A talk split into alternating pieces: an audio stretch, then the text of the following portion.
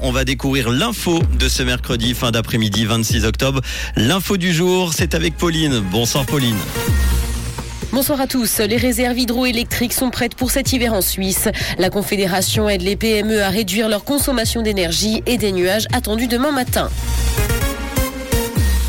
Pénurie d'énergie, les réserves hydroélectriques sont prêtes pour cet hiver en Suisse. C'est ce qu'ont annoncé Swiss Grid et la Confédération. Ces réserves ont été préparées pour compenser d'éventuelles pénuries cet hiver. La Commission fédérale de l'électricité a indiqué avoir validé plusieurs offres pour des réserves de 400 gigawattheures. Les coûts de plus de 293 millions de francs liés à la quantité d'énergie acquise sont supportés par les consommateurs d'électricité suisse en fonction de leur consommation. La Confédération aide les PME à réduire leur consommation d'énergie. Elle leur vient en aide en participant au financement d'audits énergétiques. Berne prend d'ailleurs en charge jusqu'à la moitié de la note d'audit à travers le programme PEC qui promet une réduction de 10 à 15% de la consommation d'énergie des entreprises sans gros investissements.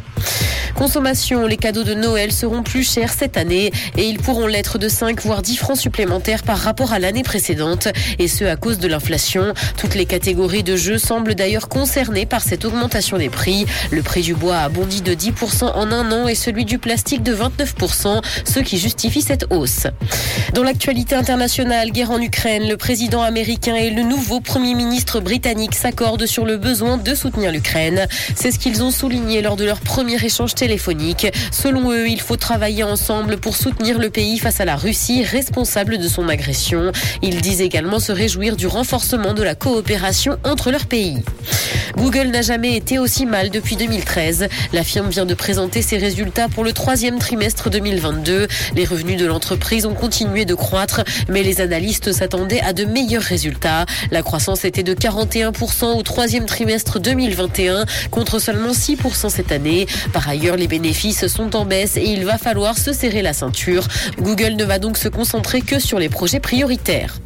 Le premier vainqueur de la route du Rhum est décédé. Le Canadien Mike Burch avait remporté la course transatlantique en 1978 avec seulement 98 secondes d'avance sur le deuxième. Il avait ensuite pris part à toutes les autres éditions de la course jusqu'en 2002. Il s'est éteint aujourd'hui à 90 ans. Selon son épouse, il était affaibli depuis plusieurs mois et s'en est allé paisiblement dans son sommeil. Le ciel sera dégagé ce soir et des nuages seront présents dans le ciel demain matin. Côté température, le mercure affichera 9 degrés à Lausanne et Morges ainsi que 11 à Genève et Carouge. Bonne soirée à tous sur Rouge. C'était la météo, c'est Rouge. Merci beaucoup Pauline. Retour de l'info tout à l'heure, ça sera à 18h sur